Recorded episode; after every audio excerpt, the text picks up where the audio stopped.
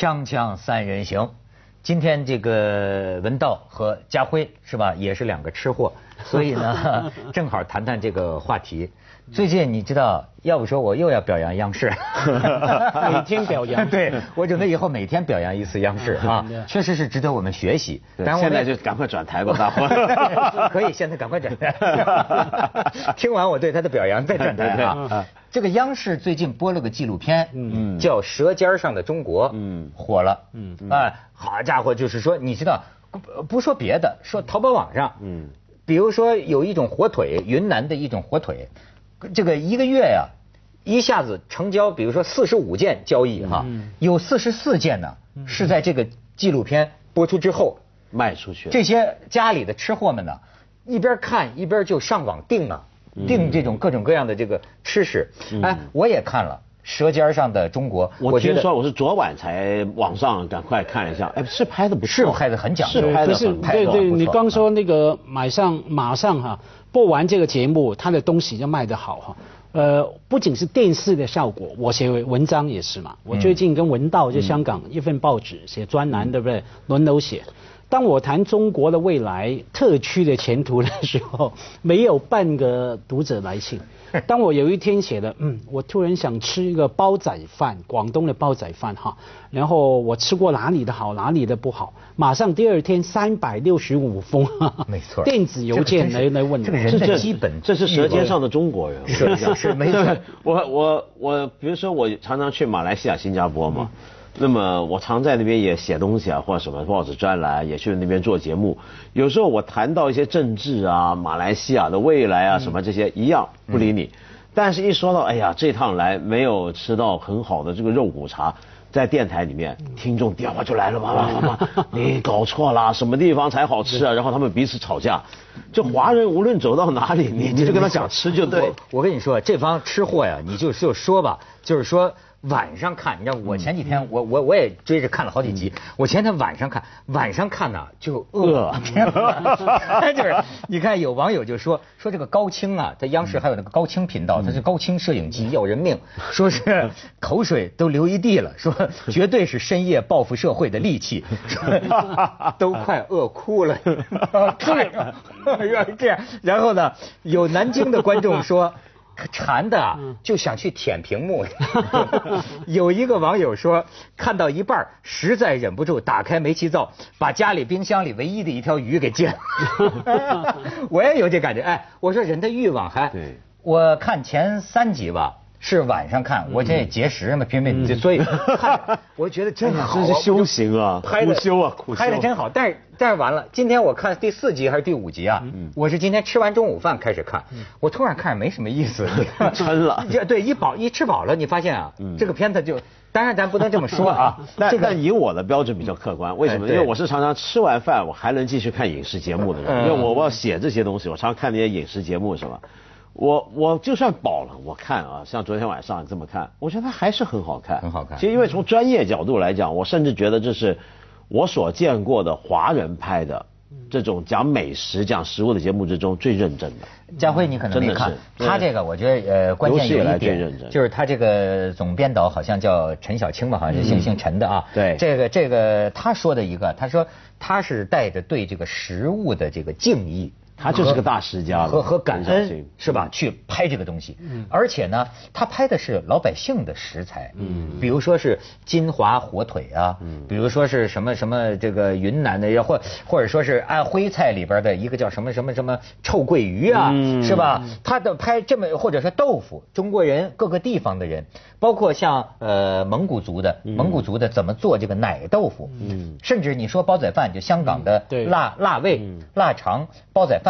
他拍这个过程，特别是他还弄得吧，跟中国老百姓的这种团聚啊，嗯，亲情啊，这种生活方式，哎，结合起来。那我我是有上网看，因为它的内容好看，那是一定的。因为中国太大了哈，中国中国大国大国哈，大陆嘛哈，那那个一定有拍不完的吃的故事，比如说什么蒙古、西藏啊，光是广东要拍的故事太多了。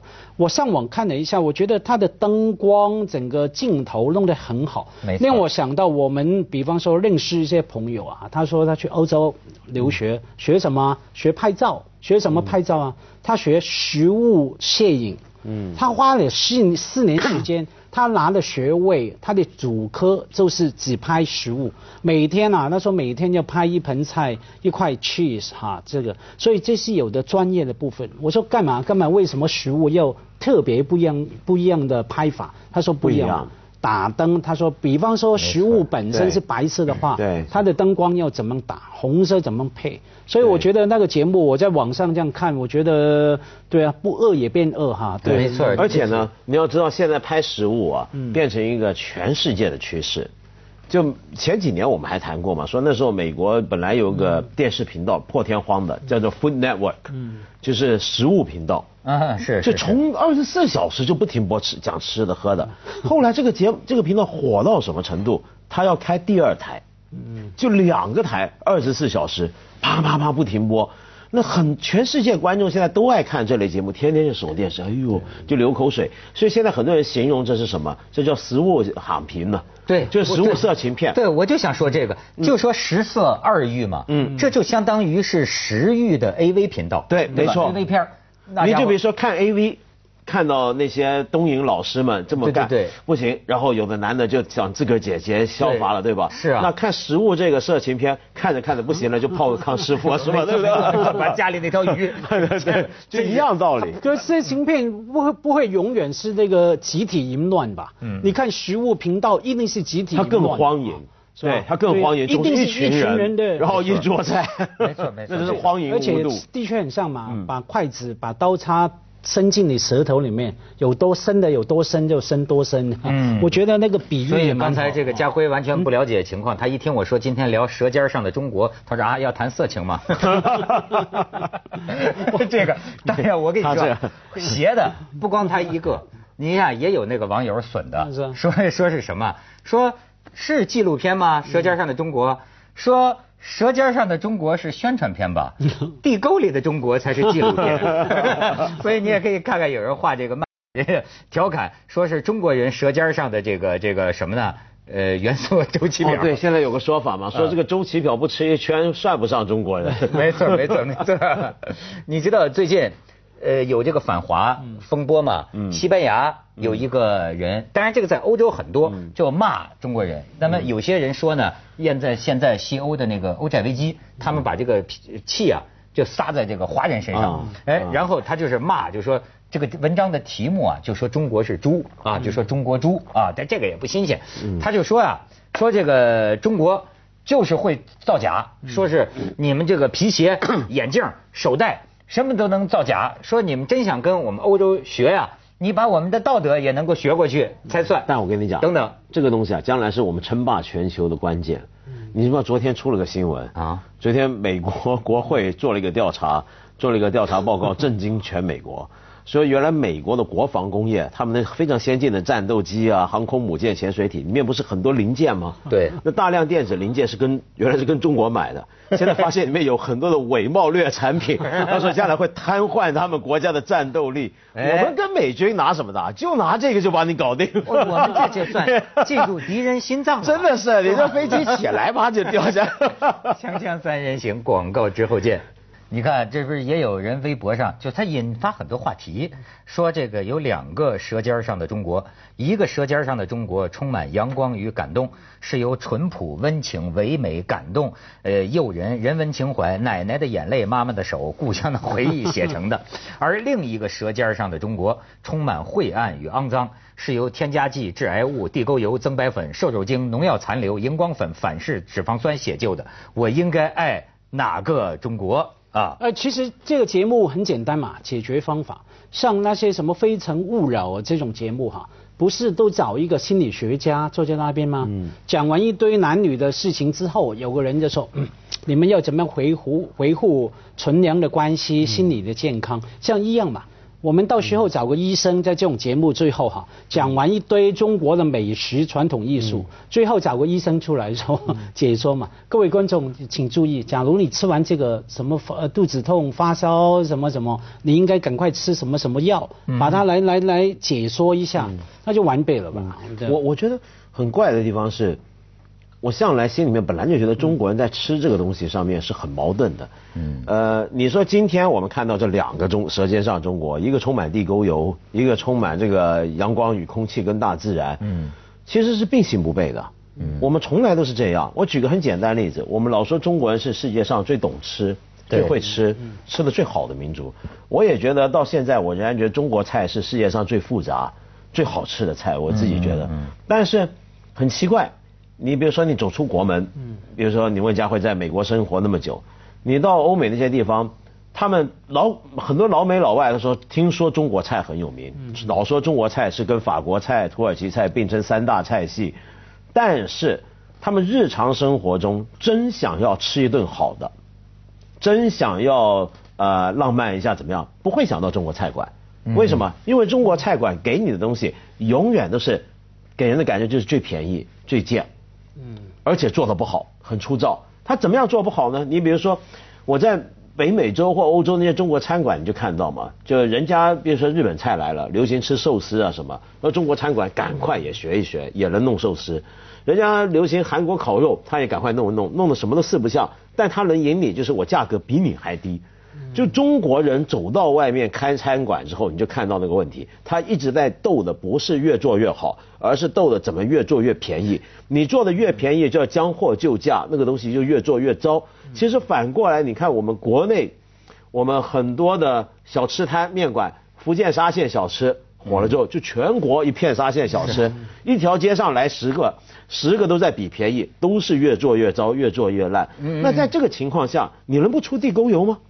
你你你你，我还吃那些东西，我在在想，你这个油价，我我给这个价钱，应该连那个你用了那么多的油都给不起，那你这油哪来的呢？它能不是地沟油，能不我有有问题吗？没有，可是同样的逻辑，你的消费者也有责任嘛？因为假如你看到它越做越便宜。